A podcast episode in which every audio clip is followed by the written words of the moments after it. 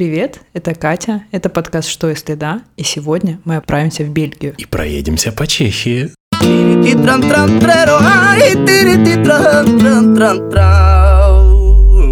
Лера, привет. Привет, Катя. Привет, Марк.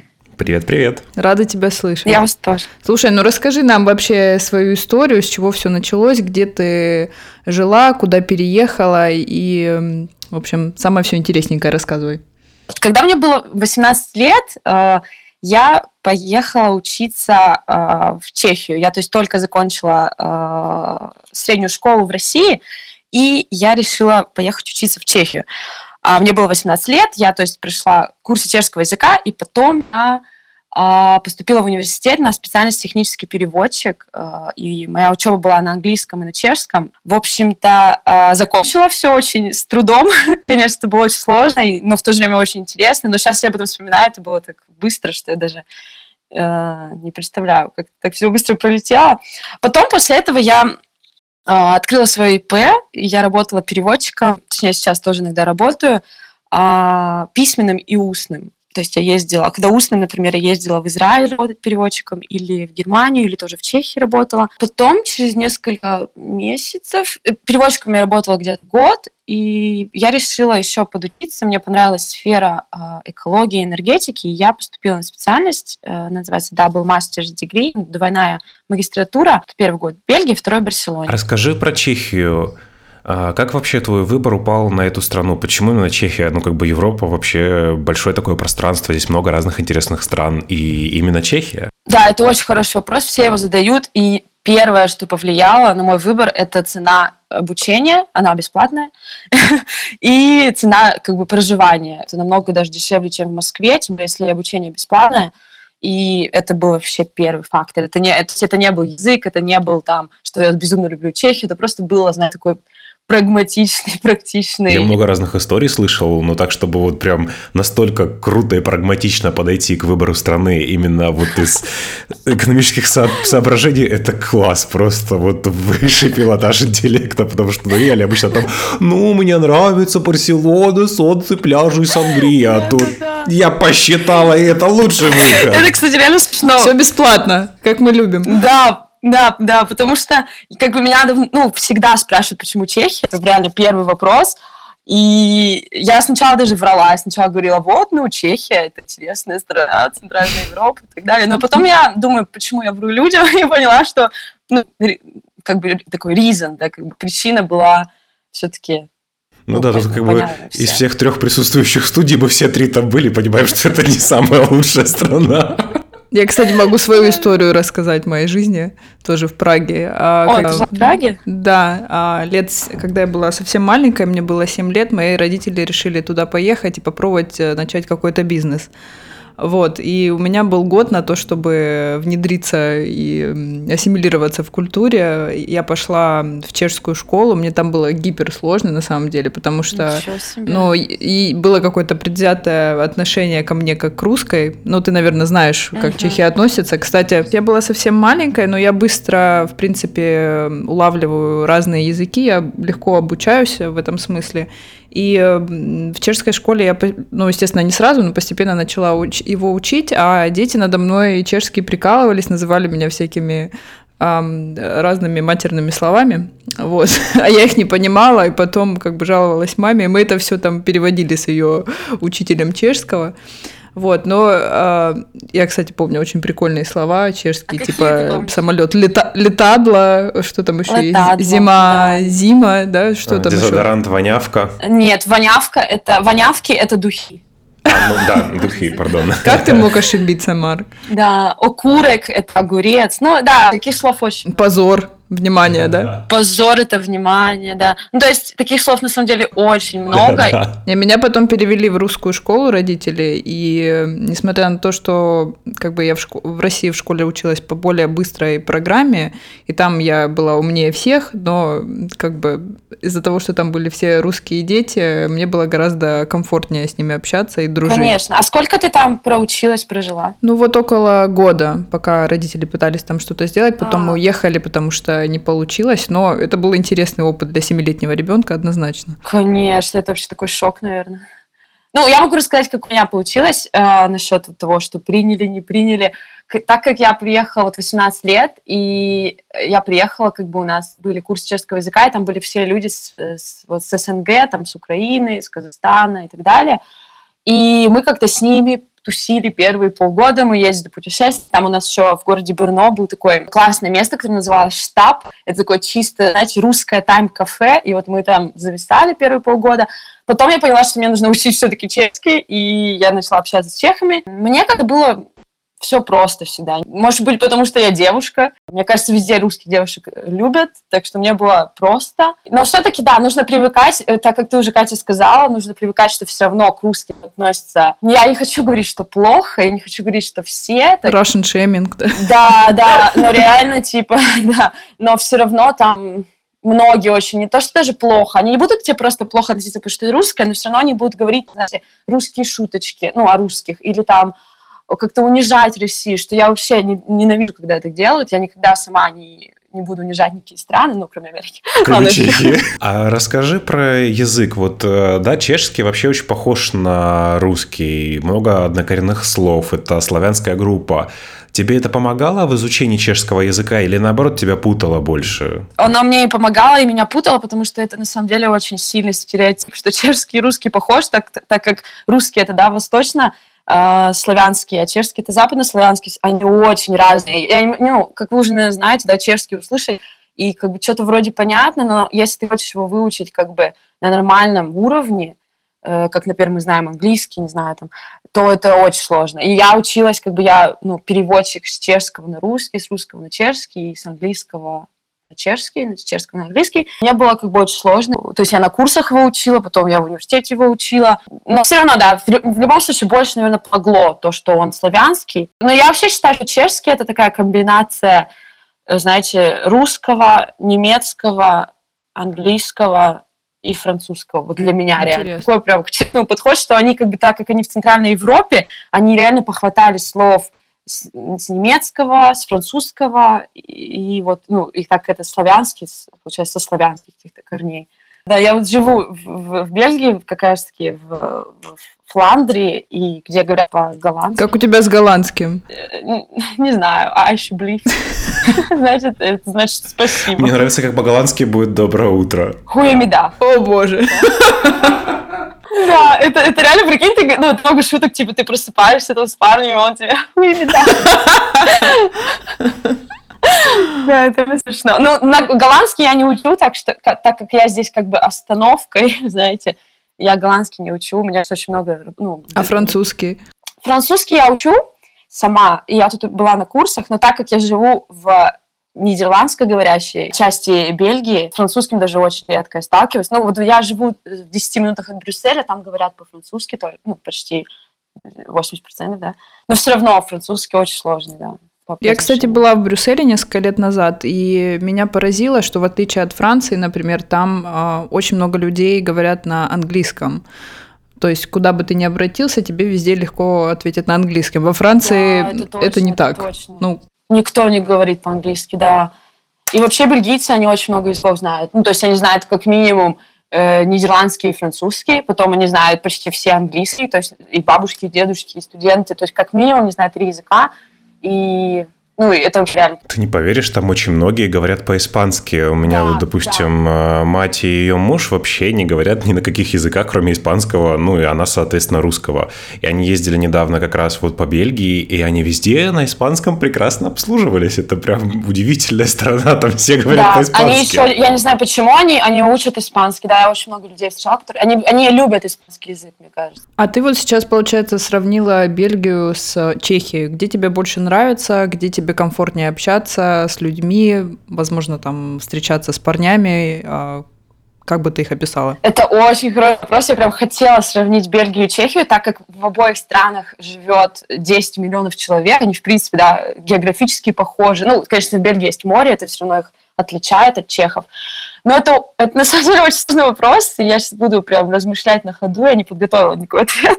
Но я думаю, что в Бельгии мне проще, потому что здесь очень много иностранцев. То есть я живу в городе, который называется Лювен, это такой студенческий город. Я тоже, знаете, в своеобразном таком шаре, бабл, в таком живу, где очень много студентов, очень много иностранцев, и поэтому мне здесь очень легко. Я тут даже у меня не было какого-то процесса интеграции, потому что я реально сразу себя почувствовала, ну, как дома, я очень хорошо себя чувствую в этой интернациональной среде.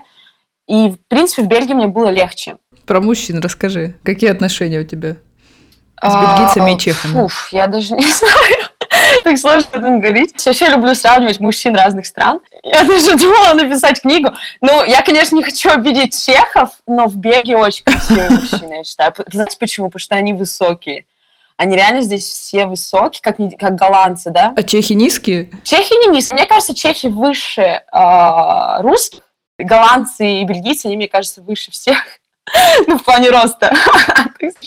На самом деле бельгийцы и чехи очень сильно похожи тем, тем, что они не шикуют. Они, знаете, они довольствуются тем, что у них есть. Они так, как русские, не шикуют. У них средний класс такой очень солидный, такой strong middle class, и они, ну, то есть они не будут там покупать какие-то золотые украшения без бриллиантами, не знаю, там, что русские любят, там, последние айфоны, то есть у меня куча друзей, они очень, доста- ну, как бы, у них достаток большой в Бельгии, но они никогда не не купят последнее, знаете, или что-то просто, чтобы выпендриваться. Но в то же время они любят там красиво одеваться. Кстати, вот э, отличие еще бельгийцев и чехов в том, что бельгийцы любят красиво одеваться, они одеваются в брендовые вещи. Но не то, чтобы выпендриваться, а то, что они реально любят такой хороший, знаете, там, английские, французские э, именно бренды. А чехи, на самом деле, они очень практичны, прям очень. Они, они просто только за практичность что тоже может кому-то нравиться, да. А расскажи про дружбу. А, какие бельгийцы друзья и какие чехи друзья? Ну вот как они себя проявляют? А я не знаю, просто бельгийцы и чехи, их так очень странно сравнивать, но на самом деле они очень похожи. Бельгийцы, они дружат с пеленок, и они умрут этими друзьями. То есть друзья, круг друзей – это те, кто они, они встретили в ясельках, в одном дворе жили, и они будут друзьями до конца своих дней, мне кажется.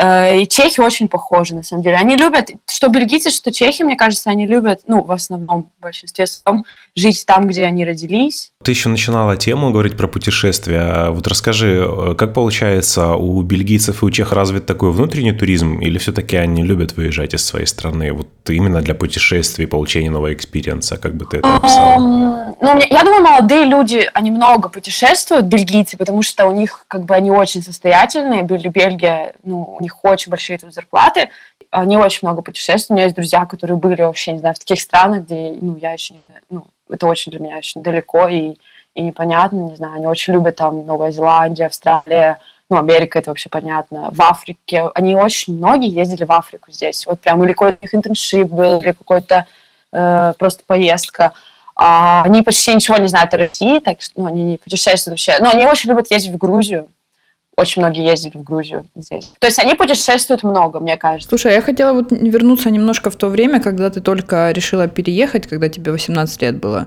То есть это было какое-то спонтанное решение или тебя родители направили? Почему ты решила вообще уехать из э, своего родного города? Меня, в принципе, направляли родители, чему я очень рада, в принципе. И я опять же повторюсь, что мы как бы подсчитали, что м- учиться в России намного дороже, а так как я не я не nerd, ну, то есть я, я никогда не, у меня не, у меня были четверки, пятерки и тройки, я никогда не была только отличницей, и я ЕГЭ, например, я писала, но она никогда в жизни не понадобилась, и я написала, знаете, такой средний балл, я понимала, что я поступлю, и что, я буду там среднячок какой-нибудь. А я всегда была, то есть я работала, например, на телевидении в своем городе, или у меня всегда очень было много проектов, то есть besides school, и то есть я понимала, если останусь в России, то я не знаю, мне казалось, что я не реализую себя, и я решила попробовать поехать за границу. Но получается, все-таки основной твоей мотивацией стало то, что ты изначально понимала эм, ограниченность своих возможностей в родной стране и как бы ну, дала себе отчет, что за рубежом у тебя гораздо больше возможностей. Правильно понял тебя? Вот, ну то есть я родилась практически Э, ну, в пригороде, в поселке, то есть я, не, ну, я даже не знаю, конечно, как это возможно, что я оттуда приехала в Чехию, и это совершенно да, другое. Ну, это здорово, что так получилось. Я, кстати, хотела немножко сказать в защиту наших э, российских школ. Давай. Я, например, училась э, в гимназии, она была с английским уклоном, то есть и она была бесплатная абсолютно, то есть это не какая-то частная школа. И э, это была, да, английская гимназия, где мы учили английский язык с первого класса. То есть сначала это было там раз в неделю, и каждому, в, э, да, каждый год добавлялись уроки английского. То есть к классу к шестому у нас было пять уроков в неделю. То есть каждый день был, был английский. Угу. Повторюсь, бесплатно. И к окончанию школы у меня был такой хороший уровень английского, что я могла э, пройти только немножко э, курса по, по, по его повышению с репетитором, чтобы поступить в университет в Барселоне. То есть это тоже зависит, мне кажется, от э, школы к школе. Сто процентов, да. И это тоже классный совет такой. Возможно, нас слушают родители в разных э, регионах России. Если uh-huh. у вас есть выбор, куда отдать своего ребенка, обязательно обращайте внимание на те школы, где э, уделяют особое внимание языкам. Сто процентов, я с тобой согласна. Но согласись, что скорее это исключение, чем правило, потому что большинство школ такие не готовят тебя к реальной жизни. И твоя школа вот этом случае было исключением. Меня просто тоже спрашивали не раз родители, уже здесь живущие, как бы иммигранты, про уровень э, испанского образования и российского, потому что они где-то там слышали какие-то мифы, что там русское образование, в кавычках советское, это самое лучшее в мире. Угу. А, могу сказать, это пиздеж. Я смотрю, вот как сейчас учатся инженеры, потому что, ну, я дружу как бы со своими больше. Вот испанские дети-инженеры учатся, и тому, чему меня учили, ну, блин, ребят, это реально земля и небо. Здесь учат реально тем вещам, к которым я пришел уже там на десятом году своей рабочей практики, а им это преподают на втором курсе. В России нам преподавали просто бесполезную какую-то непонятную херню. А, а где ты учился, Марк? А, я учился в академии тоже как бы инновационных технологий э, и маркетинга, и там преподавали, собственно, только два предмета. Это была инженерия, то бишь программирование, и это был маркетинг. И то, и другое преподавали на уровне, не знаю, курс курсов швеи-мотористки. Вот, ну, реально. Э, здесь детей учат уже на первом курсе таким вещам, которые я, наверное, познал, ну, наверное, на втором году практики своей профессиональной деятельности. На втором, на третьем им учат тому, чему я пришел, уже будучи высокооплачиваемым специалистом, ну, как бы с конкурентными преимуществами на рынке. Да, да, э, безусловно. Безусловно, э, подходы совершенно отличаются, я согласна с тобой. Потому что это у меня, ну, насколько знаю, в Чехии, в Бельгии очень похожая система, что они могут уже буквально там в 14 лет да, пойти а, в специализированную школу, они то есть все должны выбрать, или ты идешь в гимназию, ты идешь, например, в техническую школу, то есть и там они, например, в технической школе уже изучают только технические предметы, они никакую историю не изучают, что, в принципе, и, и тем самым, конечно же, они углубляются очень сильно, как ты сказал. Но потом с ними поговорить, они не знают ни истории. Ну, то есть это, опять же, да, нужно ну, взвешивать все, то есть полную картину смотреть. И хотим мы узких специалистов или хотим мы умных людей, в принципе, которые разносторонние. Я, в принципе, за второй вариант. Опять же, например, в России очень э, быстрее начинают практику. Ну, ты, кстати, правильно подметила, да, это такой немножко дискуссионный вопрос. На самом деле да. обе практики хороши по-своему. Да. Ну вот э, я скажу, например, со своей точки зрения, да, как бы я еще до сих пор помню все это, и когда реально вот я иду учиться на инженера, а меня пихают экологии Кубани, ну реально, это такая дезмотивация. Я как бы пришел получать профессию, угу. а мне там суют в голову какое-то непонятное говно. То бишь, э, ну, опять же таки, я говорю как человек э, с глубоким самоосознанием. Я считаю, что как бы твоя генеральная культура, да, вот э, как ты себя развиваешься, это твое дело. А институт должен сделать из тебя профессионала. Угу. А дальше, как бы, ну, опять же таки, если ты по жизни человек как бы тупой, то хоть суй в тебя, хоть не суй эту культуру генеральную, ее там не появится ниоткуда. А если ты, в принципе, человек интересующийся, то ты ее все равно найдешь. Ну, я думаю, ты прекрасно понимаешь, о чем я. Да, я понимаю, но все же я считаю даже, я просто на своем опыте тоже, я учила столько ненужной фигни, и я просто сидела, плакала и думаю, господи, зачем мне это нужно? Но, э, ну это реально, ну то есть это вообще был просто пипец, но потом, например, сидя на какой-то очередной лекции, которая мне вообще не интересна, мне пришла просто гениальная идея в голову, например, э, и в объединении, например, психологии и технологии и энергетики – в этом объединении, и как раз-таки так мне пришла идея моего стартапа, и я считаю, это, конечно, такая скромная, но я считаю, что именно так создаются вот классные идеи, вот как раз когда ты соединяешь вообще э, непонятный бред с разных э, сфер, в одно. И вот я считаю, все равно это нужно изучать даже ненужные вещи, потому что когда-то они могут тебе понадобиться. Я вот так считаю. Но опять же нужно ходить баланс в этом, да, ты прав. Кстати, Лер, я помню, ты рассказывала про свой суперинтересный, суперэкологичный проект. Расскажи нам, пожалуйста, поподробнее. Я думаю, нашим слушателям будет интересно узнать о нем. У меня маленький такой стартап, который сейчас он в разработке. Короче, я вам расскажу идею. Идея такая.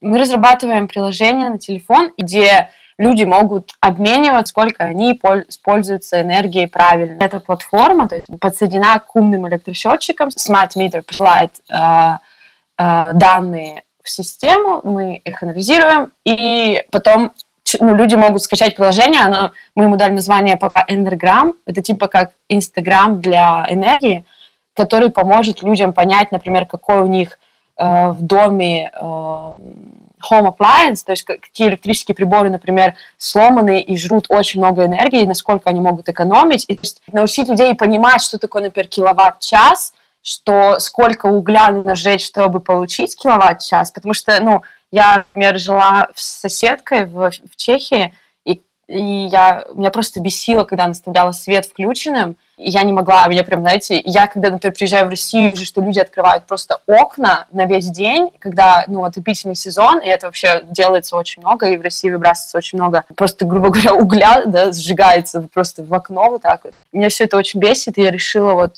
работать над этим, и мы работаем Классная идея. Мы думаем, у тебя все получится. Спасибо. А как ты относишься к переработке мусора? Ходишь ли ты в магазины с э, какими-нибудь пакетиками своими? С тележечкой. Что ты думаешь о пластике? Расскажи нам. Ну, как вы думаете, я просто умираю из-за этого всего. Сижу, ну, я, я ненавижу, когда... Я не люблю покупать, да, э, курицу в пластике. Ну, то есть я обожаю, когда я могу купить и, и реально ничего не выбрасывать. Но я в этом плане не хороший пример, потому что я не хожу в специальные магазины без пластика. Ну, он даже, наверное, в Лювине здесь есть, но я даже не знаю, где он. Я плохой в этом деле пример, но хотя бы я пытаюсь покупать еду не в пластике. Меня больше всего, знаете, бесит, что мусор окей, мы его тут в Бельгии, например, в Испании его сжигают, и в Чехии, они все равно, там есть фильтры на этих установках, я везде была, и в Германии, и в Чехии, и в Бельгии была на таких станциях, у всех есть фильтры, на самом деле они еще вырабатывают электричество, это не так уж сильно и плохо.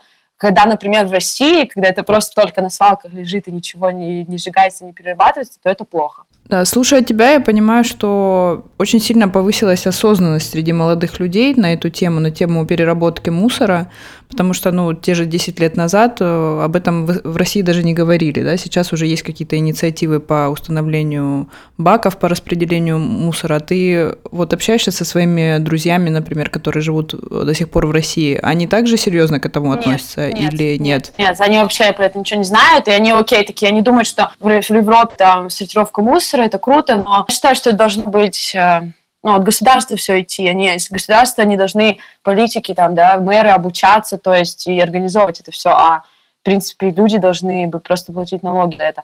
А, я не считаю, что в России осознанность есть в этом все. Далеко вообще нет. Слушай, а у вас есть такая мода на тележки, с которыми ходят в супермаркет? Э, ну, знаешь, такие э, всякие модненькие, дизайнерские сейчас у нас стали делать часто. У тебя есть такая штука? Я просто не, не использую эти тележки здесь. Я считаю, это крутая тема. А, но я не пользуюсь просто только потому, что у меня есть свой велосипед, и я езжу за покупками на нем, и это очень удобно. Но если бы у меня не было велосипеда, я сто процентов пользуюсь такой тележкой. Это на самом деле очень круто, потому что я не знаю, ну носили ли вы, например, один километр, два больших пакета, которые очень тяжелые, потом болят руки, то есть зачем это нужно? И да. Каждый день. Капец. А что не купишь себе такую тележку? А у меня есть такая тележка. Ты знаешь, кстати, я обратил внимание, что моя вместительность гораздо больше, когда я беру с собой рюкзак, вот который на спину вешается, и что-нибудь типа икеевского пакета, который я тоже с собой постоянно таскаю. Получается, я больше вмещаю вот в это все, чем в тележку. Она, конечно, крутая, стильная, но что-то как-то в ней не очень много помещается. Крутая, стильная, ты, конечно, сильно ее приукрасил. Эту каштановую клетку.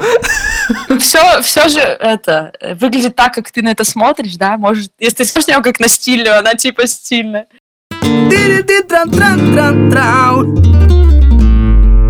Расскажи нам про твой курс. Я хотела бы узнать, как ты получила вообще стипендию, почему тебе ее дали, потому что ты такая умная и замечательная, или почему?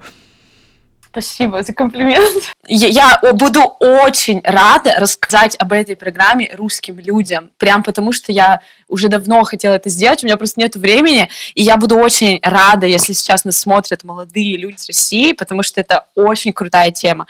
Короче, это м- организация называется EIT, Innovation Institute of Technology, и в, него, в нее входит где-то семь разных организаций. Это InnoEnergy, то есть это организация, которая работает в энергетике, потом InnoFood, то есть или просто EIT Food она называется, то есть организация, которая работает с ну, продуктами, потом есть экология, есть uh, EIT Urban Mobility, которая находится как раз в Барселоне, и очень много. Transportation, вот Energy, IT, EIT, IT. То есть, а, и это, короче, организация, которая занимается разными проектами, но в том числе они организовывают... Каждая эта организация, например, есть семь разных специальностей. Вот я сейчас буду э, говорить про вот это EIT Inno Energy, то есть организация, которая занимается энергетикой. Ней, в ней например, 7 специальностей, и фишка этой организации заключается в том, что вы подаетесь, у вас очень многие шансы э, пройти на эти специальности, получить оплачиваемое обучение, то есть в двух университетах, э, разных университетах в городах Европы, это не только Бельгия, это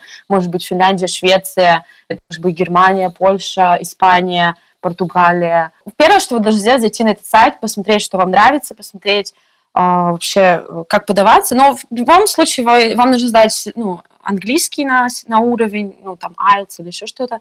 Потом вам нужно сделать очень классное CV, вам нужно написать мотивационное письмо, вам нужно предоставить две, как бы, references от ваших знакомых, ой, от ваших, ну, точнее, работодателей или, или учителей, и, в общем-то, вроде все, вам нужно диплом о бакалавриате, об окончании, и все. То есть, вот, и фишка еще в том, что если вам дадут специальность, это вообще офигенно, то есть вы не платите за универ, вы не платите за проживание, и еще у вас потом по окончанию у вас два диплома. А, ну вот я сейчас могу точно сказать, что если вы хотите начать учебу в сентябре, то нужно вам подаваться а, в декабре как минимум. То есть это нужно, да, даже ноябрь, то есть вам нужно начинать подаваться ноябрь, чтобы потом через полгода, даже, даже больше э, э, научать учебу.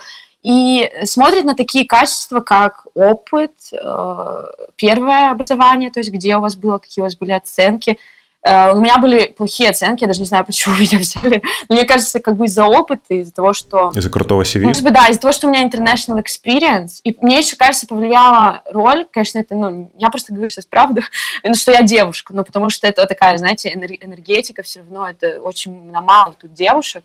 И, ну, вообще вот в этих всей теме, пока даже еще вот ну, в таких... В технологической сфере, ты хочешь сказать? Да, да, именно в технологической сфере, даже если она совмещена у нас как бы с урбанистикой немного, там, не знаю, с, а, с экологией, а, очень мало девочек, и мне кажется, еще это повлияло. Ну, не только это, я думаю, надеюсь, конечно. Вот. Ну, нужно как бы, да, нужно стараться написать классное мотивационное письмо, CV, оценки, нужно подаваться, нужно увеличить шансы поступления тем, что вы подадитесь на несколько в IT, я думаю, можно податься на три, и вам нужно податься на все три, чтобы как бы где-то Здорово. Пройти. Я думаю, твой рассказ очень замотивирует и вдохновит э, людей, которые думают сейчас как раз об э, учебе в разных странах.